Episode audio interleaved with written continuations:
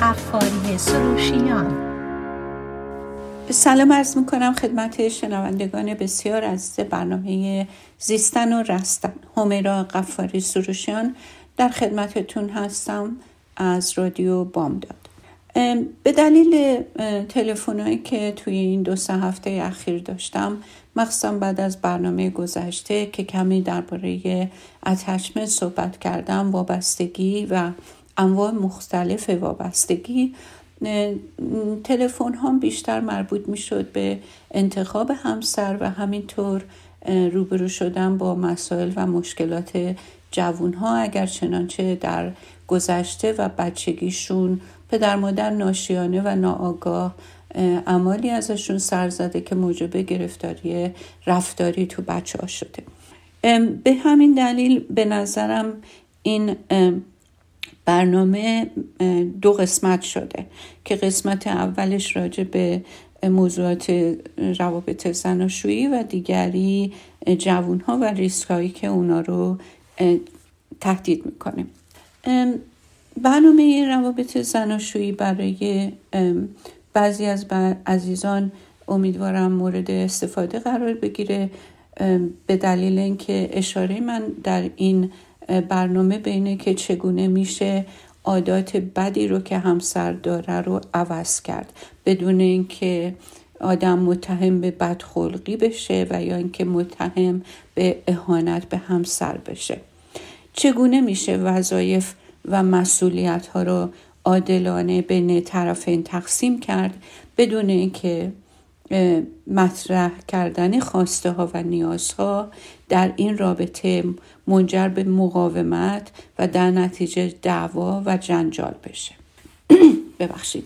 قبل از جواب دادن به این سوال باید دوباره و دوباره تاکید کنم که قبل از ورود به مرحله ازدواج توصیه روانشناسی اینه که زوجی که قصد ازدواج دارن و می‌خوان زندگی سالم زناشویی پایگذاری کنن حتما چند جلسه برن پیش یک روان درمانگر و روانشناسی و در این جلساتی که می‌ذارن در نهایت صداقت از ارزش های خودشون دیدگاه های خودشون و خواسته هاشون از زندگی و از همسرشون صحبت کن شما مطمئن باشین این برخورد صادقانه بزرگترین سرمایه زندگی زناشویتون خواهد بود.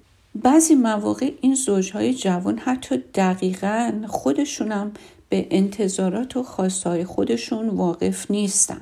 در این صورت هم جلسات روانشناسی می‌تونه یک شناخت و درکی از خود اونها بهشون بده که منجر به یک برخورد آگاهانه با مسئله مهمی به اسم ازدواج و شراکت در ازدواج بشه. برای اینکه هر کسی اگر خودشو بهتر بشناسه و مسائل و مشکلات خودشو قبل از ازدواج تشخیص بده خیلی می‌تونه مفید باشه در ارتباطش با شریک آینده زندگیش. برای اینکه وقتی مشکل و شناختی در خودت و اون رو اصلاح کردی در نتیجه وارد رابطه میشی که نسبتا ما نمی‌تونیم بگیم صد درصد هر همه ماها سالمیم یا صد درصد همه باید سالم باشیم تا زندگی ازدواج موفقی داشته باشیم. ولی هرچی بیشتر خودمون رو بشناسیم و به خودمون و نیازهامون و همینطور ناهنجاری هامون بیشتر و بهتر واقف باشیم و در سعی و تلاش این باشیم که اصلاحش کنیم. به همون نسبت می‌تونیم زندگی زناشویی بهتری رو پایه گذاری کنیم. و این خوب خیلی بهتره که قبل از ورود به ازدواج باشه تا اینکه بعد از این اتفاق بیفته. چون اگه بعد اتفاق بیفته حتی در بهترین شرایط اگر من متوجه موضوع و مشکلات خودم بشم هم باید رو اون کار کنم هم باید روی مشکلات و موضوعات زناشوییم کار کنم. ولی اگر قبل از ازدواج باشه می‌تونم وقتی بذارم سرمایه وقتی و انرژی کافی و لازم بذارم روی مسائل خودم کار کنم و این اتفاق می‌تونه توی خلوت با خود من و تراپیست تنها باشه و اون شریک آینده زندگی مجبور نیست که تو این جلسات لزوما شرکت داشته باشه. و حتی بعد از ازدواجم میشه هم پیش marriage counselor رفت. یعنی دو نفر با هم شریک زندگی با هم برن تراپی و هم می‌تونن تراپیست های خودشون رو داشته باشن که روی موضوع شخصی خودشون کار کنن. این یه سعادت بزرگه که همچین انتخابایی و همچین امکاناتی در اختیار ما در این مقطع زمانی هست. به دلیل اینکه خب قدیم وقتی که ازدواجا در واقع انتخاب شخصی من نبود وقتی ارنج مریج بود که الان هم هنوز هم که هست در خیلی جاهای دنیا و من انتخابی نداشتم و فقط موقعی که سر عقد نشستم میفهمیدم که قرار من با کی زندگی مشارک بکنم. اگه قرار باشه که ما هم در این مقطع با امکاناتی که وجود داره همون زندگی رو که اون بیچاره ها مجبور بودن گرفتارش بودن و در واقع محکوم بهش بودن بهش تسلیم بشن و یک عمر عزیزی که فقط یک بار اتفاق میفته رو در کنار هم هم زن هم مرد با ناهنجاری تلاطم و اختلاف نظر همدیگه در واقع هدر بدن زندگی رو الان در این مقطع که ما این انتخابات مختلف و اختیارها رو داریم واقعا جاش نیست. همونطور که گفتم ما هم همچین زندگی داشته باشیم. حالا بیایم فرض بکنیم که یه زوج یک همچین فرصتی رو به خودشون ندادن. که اول وارد مرحله شناخت کامل همدیگه باشن و این شناخت رو تا جایی تعمین بدن که از یک آدمی که حرفه و کار و تخصصش اینه برای کمک گرفتن استفاده بکنن فرض کنیم که این فرصت ها رو به خودشون نداده باشن و ازدواج کرده باشن. خب اینا بعد از یک دوره ماه اصل که در واقع مقطع سیمبیوسیسه یعنی یک روح در یه بدن وقتی اون دوره که صد درصد تموم میشه برای همه تموم میشه برای این زوج هم تموم شد زوج ها وارد یه مرحله دیگه میشن که موجب ترس میشه و سوال برانگیزه. حالا چرا؟ چون این زمانی که طرفین تازه اون هورمون های اکسیتوسین و هورمون های عشق ارضا شده فروکش کرده و فرقهایی رو که با هم دارن رو می‌بینن و شروع می‌کنن به توجه و تمرکز کردن روی عادات طرفشون و می‌بینن که این عادت ها و این باورها و خصوصیات لزوما هیچ سنخیت و موافقتی با اون چیزی که اونها مایلن نداره. اینجا باید بگم که رابطه زناشویی با روابط دیگهی که هر شخصی تو زندگی با دیگران داره فرق می‌کنه. فرقش هم اینه که تو رابطه زناشویی مسئله هویت و حفظ هویت شخصی بیشتر از هر رابطه دیگه ای مورد تهدید قرار می‌گیره. همه ما سعیمون در اینه که اون هویت شخصی رو حتی اگر هویتی ناهنجاره محفوظ نگه داریم. یعنی هیچ کس دوست نداره که ببینه که طرفش سعی در تغییر بنیادی شو داره.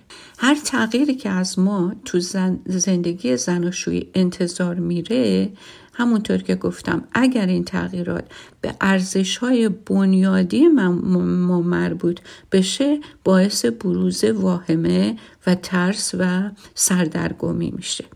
و برای مواجه شدن با این ترس ها رفتارهای گاهن از ما سر می‌زنه که گاهی برای خودمون هم متفاوت و ناآشناست خب حالا می‌خوام در این مقطع به مهمترین عامل که می‌تونه بسیار موثر باشه اشاره بکنم و اون چیه؟ گفت و شنود. اگر که زوجین بتونن یاد بگیرن که با استفاده از assertive communication style یعنی چی؟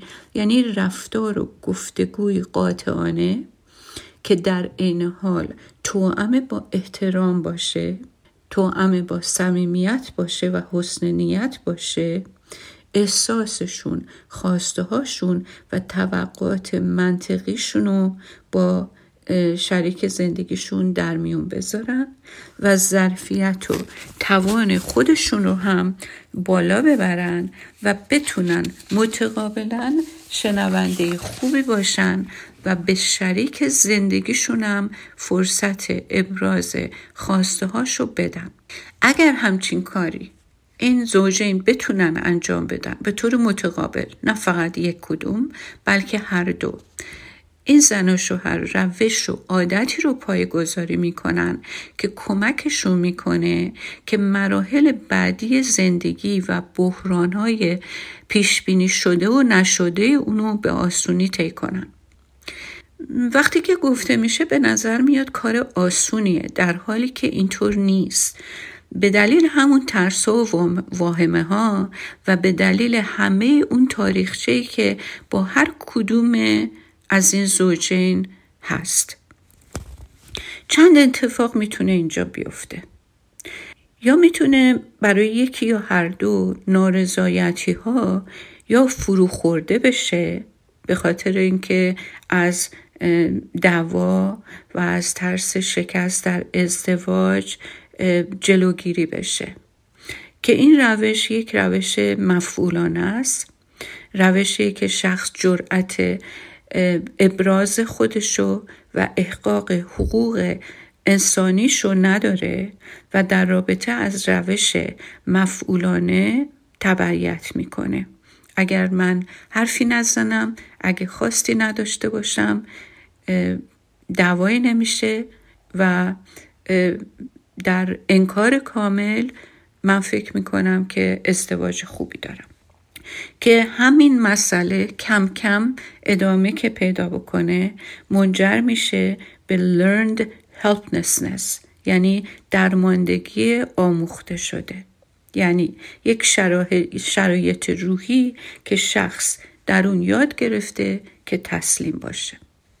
برای توضیح بیشتر می‌خوام اینجا اشاره کنم به بعضی از تجربیات آزمایشگاهی که روی حیوانات در مورد learned helplessness انجام شد.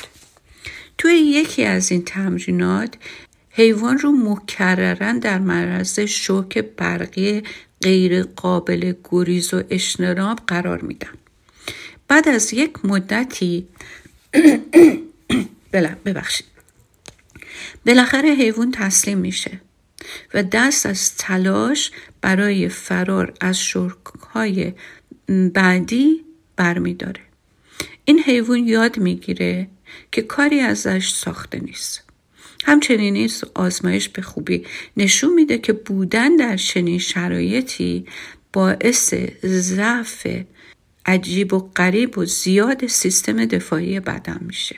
خب کس می‌دونین که وقتی سیستم دفاعی بدن پایین میاد هزاران مسئله جسمی و فیزیکی می‌تونه برای آدم متعاقبش اتفاق بیفته. مثلا سیستم دیم دستگاه دیم ایمنی بدن می‌تونه شرایط نرمال و function نرمالش رو از دست بده و با overactive شدن به یکی از ارگانهای خود بدن انسان حمله کنه و اون رو عامل خارجی بدونه و باهاش بجنگه. مثلا بیماری lupus مثلا بیماری خیلی از بیماری ها مثل بیماری آسم و و و و بیماری های دیگه که الان در واقع مورد صحبت ما نیستن. روش دیگری که این روش هم باعث زایعه و اختلاف بیشتر میشه روش پسیو اگرسیوه که به فارسی بهش میگن منفعل مهاجم یا نافعال پرخاشگر یعنی چی؟ یعنی فردی که فاقد استقلاله و بیشتر پاسخ دهنده رویداد هاست تا آغازگر اونها فردی که رفتاری پرخاشگرانه داره اما به نوعی انفعالی. این رفتار معمولا از آدمی سر می‌زنه که در موقعیت نسبتا ضعیفی قرار داره و اینکه آشکارا پرخاشگری کنه باعث تزلزل موقعیتش در رابطه میشه. حالا از چه روشی استفاده می‌کنه؟ این فرد معمولا دائم اشکال تراشی می‌کنه مساهمه می‌کنه در مقابل درخواست یک عملی مقاومت نشون میده برای کارهای ناهنجارش دلیل میتراشه فاقد قاطعیت و نیازها و امیالش رو نه مستقیم بلکه به طور غیر مستقیم مطرح می‌کنه همیشه خودشو در وضعیت خونسا و در وضعیت وابستگی قرار میده. رابطه خوب و آروم با یک همچین شخصی با این ترفند و این روش خیلی خیلی سخته. چون معمولا آدمایی اینا که با عدم اعتماد به نفس و و عدم اعتماد به آینده و افراد خیلی هم بدبین هستن و قدر هیچ چیزی رو هم نمی‌دونن. خب حالا اگر اجازه بدین میرم یک بریک کوتاه بگیریم و برگردیم و به بقیه برنامه ادامه میدیم. با من باشید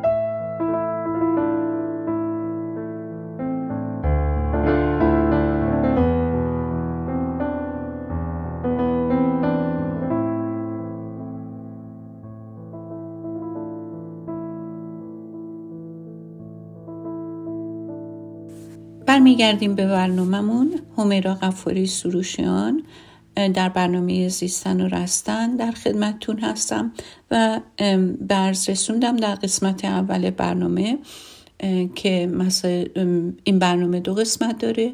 یکی راجع به سوالاتی که در رابطه با مسائل زناشویی از من شده و همینطور قسمت دوم که در مورد دیسیپلین بچه ها در زمان تینیجری به خصوص. از روش های مختلف صحبت کردم مسئله مفولان رفتار کردن در زندگی زناشویی رو صحبت کردم و بعد مسئله پسیو اگریسیو که مفعول پرخاش در واقع مفعول پرخاشگره و الان به قسمت سوم که روش دیگه که بعضی موقع متاسفانه در رابطه زناشویی بین زن و شوهرها اعمال میشه یا از طرف یک کدوم اونا اعمال میشه اون هم روش اگریشن یا خشونت. که حمله و خشونت در واقع دلایل بروزش اینطور که روانشناسی و تحقیقاتش نشون میده ترس و افسردگی ریشه اصلیش. و میل به ایجاد ترس و کنترل دیگرانه. میل به پیش بردن عقاید و خواسته های شخصی و بعضی مواقع هم این پرخاشگری یک چیز آموخته شده از محیط تربیتی و خانوادگی فرده.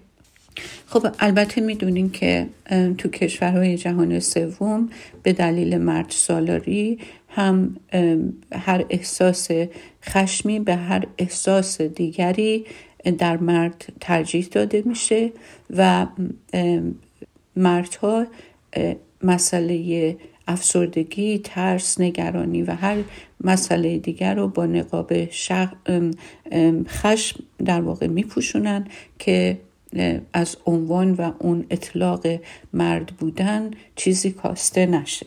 حالا که اینجا هم که توی غرب مسئله قانون و مسائل هستش که در واقع گرفتارش میشن اگر که از این روش حمله و خشونت استفاده بکنن.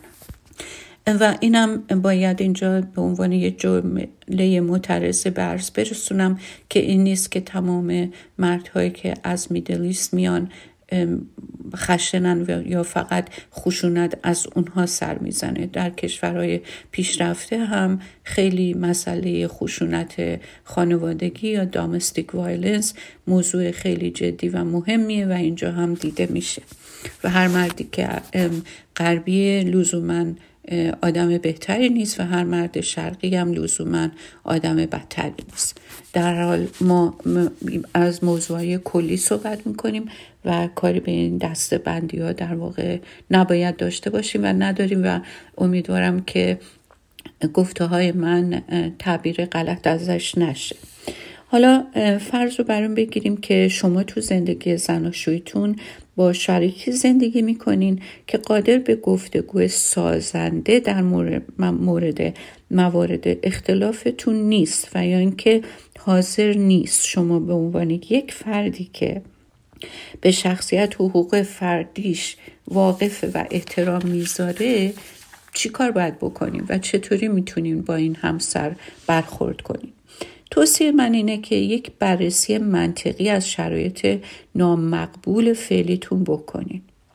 موضوع رو به بدبیاری و به بدشانسی رب ندین. رول قربانی رو ایفا نکنین. مسئولیت اون چه رو که به وجود اومده و نقش خودتون رو تشخیص بدین و سهم خودتون رو در بروز این مسئله به گردن بگیرید متوجه بشین که چون در مسئله ازدواج به مشکل برخوردین معنیش این نیست که در تمام ابعاد دیگه زندگی هم با شکست مواجه خواهید شد. برای خودتون هدف بذارین و هدفتون رو این قرار بدین که قدرت ها و توانهای فردیتون رو بعد از اینکه تشخیص دادین و کاوش کردین از این قدرت ها و منافع و منابع استفاده کنین تا بتونین شرایط نامقبول رو عوض کنین صادقانه و بیتارف از خودتون بپرسین که آیا مهربونید؟ آیا پشت کار دارید؟ آیا مثبت هستید؟ آیا دوست دارین به دیگران کمک کنید؟ شرافت کاری و اخلاقی دارید؟ دوست خوبی هستید؟ دوست دارید زندگی صمیمی و آرومی داشته باشید؟ مطمئن هستم اگر شروع کنید یک لیست بلند از همه قابلیتاتون پیدا خواهید کرد. ولی باید خودخواهانه نباشه این برآورد و عیبهاتون به همون نسبت تشخیص بدید و لیست کنید. ولی با اتکا به همه قابلیت هایی که در خودتون شناسایی می کنید با موضوع برخورد کنید. یک گفته شنود قاطعانه تو هم با رعایت احترام به همسرتون داشته باشین و هر جا که شروع کرد حاشیه رفتن و از موضوع خارج شدن شما بر سر موضوع اول برش گردونین و با, با قاطعیت انتظار معقول و خواست منطقیتون رو ابراز و تکرار کنید. اگر دست به پرخاشگری زد موضوع رو خاتمه بدید اگر حاشیه رفت موضوع رو خاتمه بدید و بعد بگین تا وقتی که با بی احترامی و خشونت یا با حاشیه رفتن با شما برخورد می‌کنه حاضر به ادامه گفتگو نیستید ولی موضوع رو هم به دست فراموشی نمیسپارید. ازش بخواین خودش رو آروم نگه داره و تاکید کنید که شما دوباره تو یک فرصت دیگه خواستتون رو تکرار خواهید کرد و حتما دنبال مطلب رو پیگیری خواهید کرد. اگر بارها و بارها این روش رو تکرار کردین و موفق نشدین اون وقت تصمیم بگیرید که آیا می‌خواین به این وضع ادامه بدین و جا بزنین و خاتمه بدین یا اینکه شاید برای این تصمیم گیری و انتخاب مهم احتیاج به کمک و مشاوره گرفتن داشته باشید. یا بتونین از حمایت افراد دلسوز یا افراد فامیل استفاده کنین تا بتونین بهترین انتخاب بکنین. البته اینجا یه اختار بهتون میدم. برای اینکه اگر شما بخواین با افراد نزدیک به خودتون صحبت کنین ممکنه که مسئله جپگیری یا ترایانگولیشن هم اتفاق بیفته. در نتیجه به نظر من یه کمی ریسکیه که آدم افراد فامیل و دوستا رو در رابطه زناشوی خودش دخالت بده ولی چیز غیر ممکنی نیست. در مواقع خیلی نادری هم تونسته جواب بده. ولی من خودم شخصا خیلی به نتیجهش امیدوار نیستم.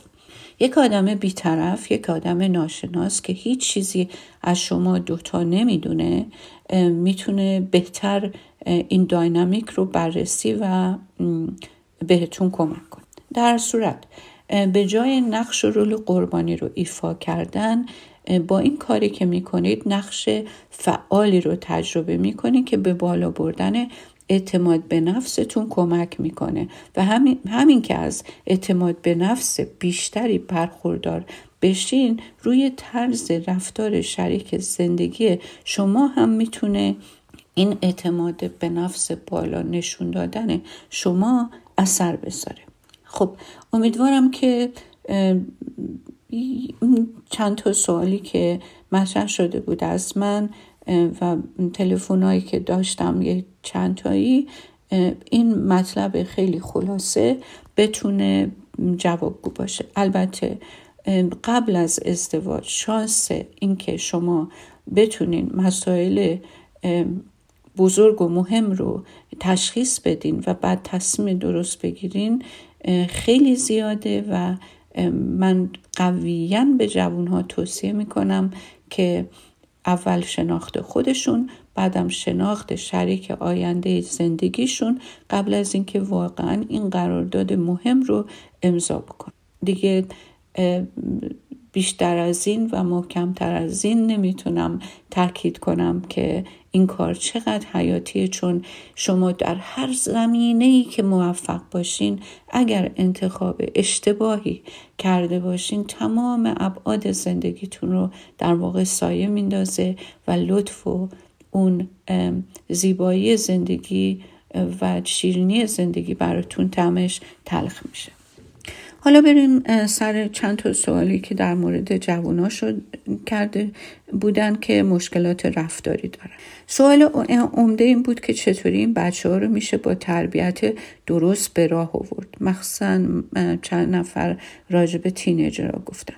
من اینجا به هفت توصیه خیلی کوتاه اشاره می کنم که توی تحقیقات روانشناسی نشون داده که می‌تونه پاسخ اول اینکه فوریت در مواجه کردن جوان با عواقب رفتار ناهنجار با رفتار بد بچه باید بلافاصله برخورد مناسب صورت بگیره.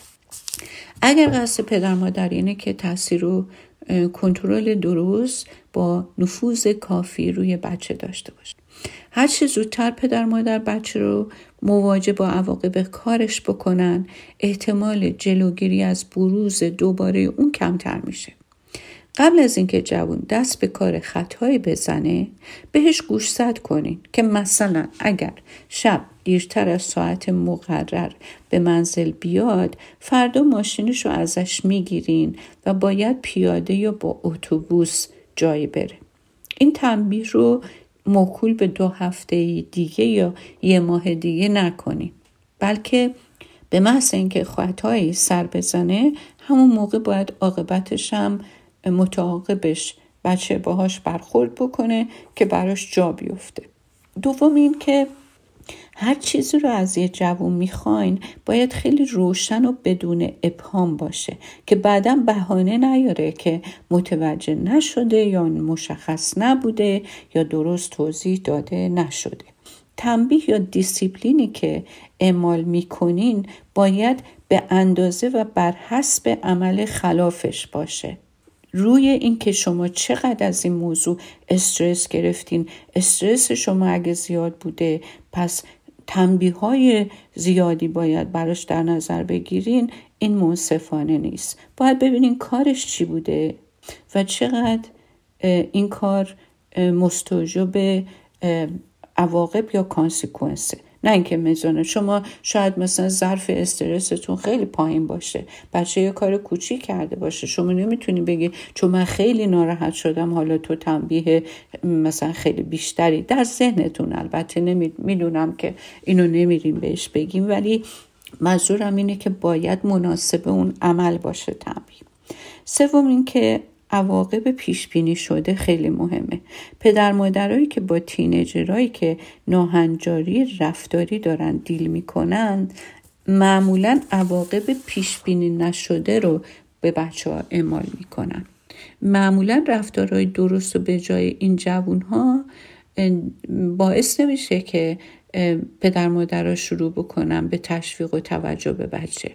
فقط پدر مادر رو وقتی عکس العمل نشون میدن که رفتار بچه درست نباشه. در حالی که لازمه که ما عکس العمل مثبت و مناسب برای کارهای مثبت و درست بچه ها نشون بدیم تا بچه ها در هر شرایطی بدونن که ما متوجهشون هستیم. و بعد مسئله چهارم مداومت در اعمال دیسیپلین و تنبیه. این دیسیپلین که گذاشته میشه از طرف پدر مادر باید در تمام مواقع و به وسیله هر دو پدر مادر اعمال بشه. مثلا اگر عمل بدی در مدرسه از جوون سر زد یا هر جای دیگه. مواجه با همون عواقبی بشه که در منزل در واقع از بچه سر می‌زنه.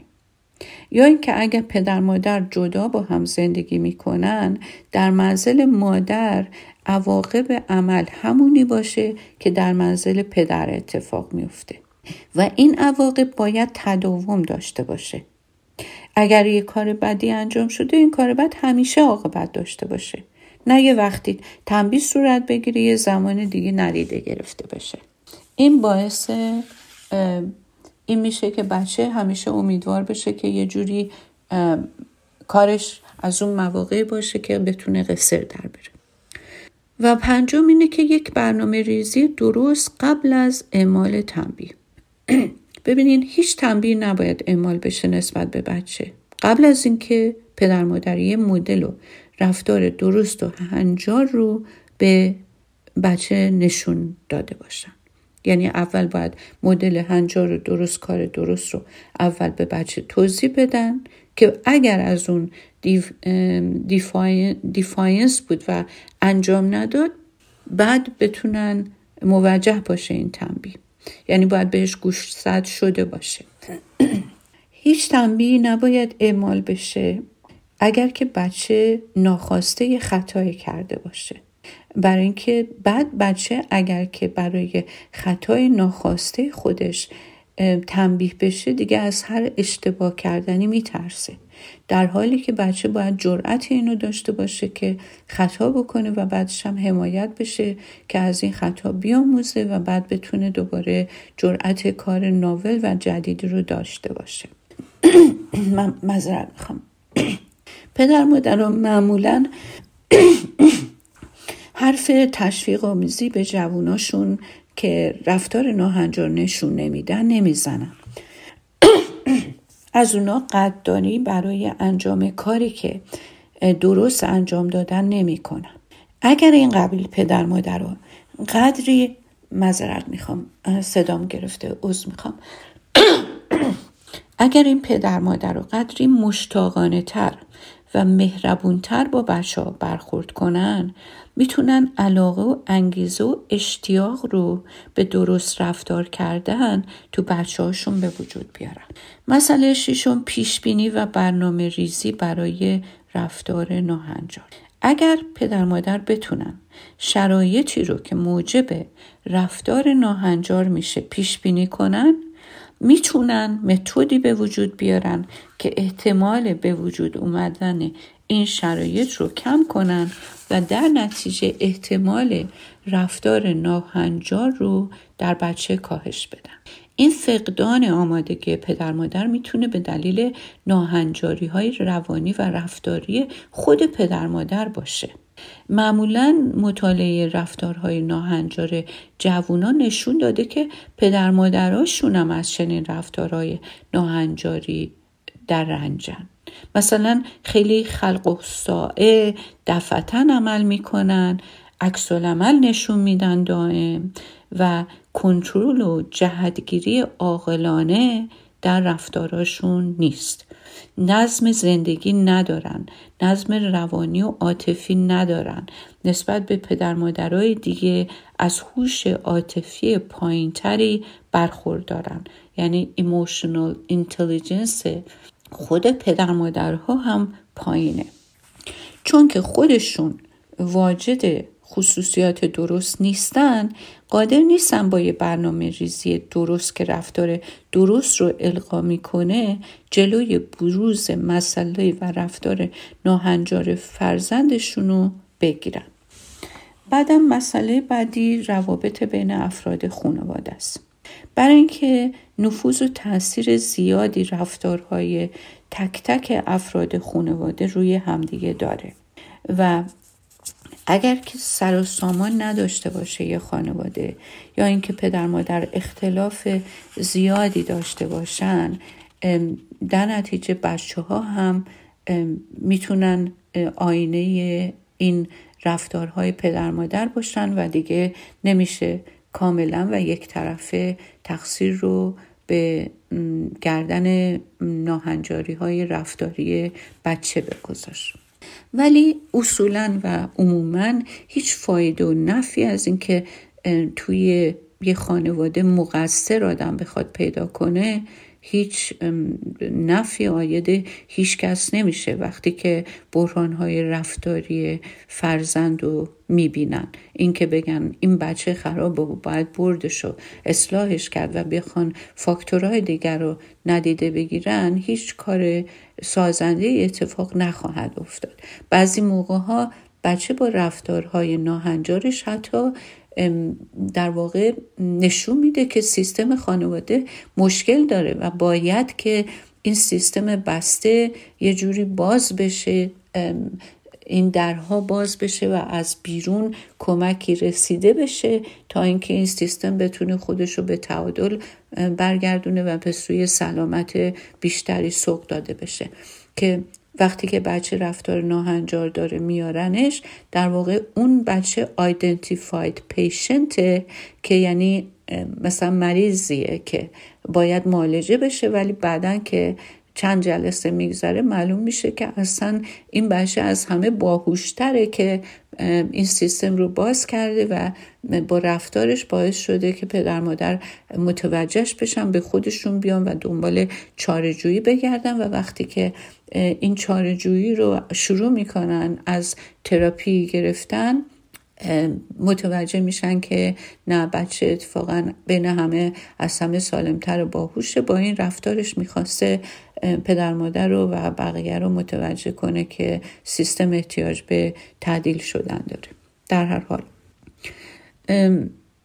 به جای اون ما باید تمام کوشش و سعیمون به جای تک سبب سازی و اینکه یکی رو مقصر جلوه بدیم کوششمون باید منحصر بشه به راه حل پیدا کردن و سازندگی. و این مثلا خیلی مهمه که ما باید در بحرانی ترین شرایط ابراز علاقه و محبتمون رو از بچه دریق نکنیم. ولی در عین حال هم نباید بیلاتش کنیم. یعنی هر جا دستش به کار ناهنجاری آلوده شد حاضر نشین که شما بهاشو بپردازین و از گرفتاری بیرونش بیارین. بچه هایی که رفتارهای ناهنجار دارن خیلی کم با پدر مادرشون حرف می‌زنن. باوراشون هم اینه که پدر مادرشون بدترین نظر رو دربارهشون دارن و فرقی هم نمی‌کنه که درست رفتار بکنن یا نه. و علاوه بر این متاسفانه پدر مادرها به محض اینکه بچه شروع می‌کنه به حرف زدن اینها بچه رو ساکت می‌کنن و شروع می‌کنن به نصیحت دادن. در حالی که ما باید تماما گوش باشیم. نه اینکه همش نصیحت بدیم. چون نصیحت هیچ کسی رو به کار درست وادار نمی‌کنه. مخصوصا در سن تینجری پدر مادر هم بعضی موقع ها یک برداشت منفی از بچه پیدا می‌کنن چون بچه به دفعات زیادی خطا کرده. اگر که بهش بها بدن و توجه نشون بدن و حرفش رو باور کنن همه این سعی و کوشش منجر میشه به اینکه بچه دوباره بره یه خطای بزرگتری بکنه و ترسش بریزه. و در نتیجه همیشه برخوردشون با بچه حالت خشم و تدافعی و کنترل کردن داره. حتی وقتی که جوون کاری نکرده که همین خودش باعث عکس العمل خشم و برانگیختگی تو جوون میشه. و اینجا باید اشاره بکنم که مثل یه بچه دو ساله یه بچه تینجر احتیاج به استراکچر و حد و مرز معقول داره. ولی این استراکچر باید به, نحوی عمل کنه که بچه رو از پای ریزی کردن هویتش و اینکه استقلال فردی رو برای خودش زیربناشو در واقع در این مقطع به وجود بیاره قافل نشه یا اینکه از این کار ممانعت نشه. در نتیجه کار خیلی حساسیه و امیدوارم که کتاب های خیلی زیادی هم کسانی که دسترسی به تراپی ندارن یا علاقه ندارن یا اینکه عقیده ندارن می‌تونن کتاب هایی هست در این مورد. به زبون فارسی ترجمه شده همه جور به زبون انگلیسی هست. خلاصه self help book خیلی در اختیار شماست در این مقطع و زمانی که هستیم و می‌تونین به خوبی ازش استفاده کنین. امیدوارم روز و روزگارتون خوب و خوش باشه. تا هفته دیگه به خدای بزرگ میسپارم. خدا نگهدار.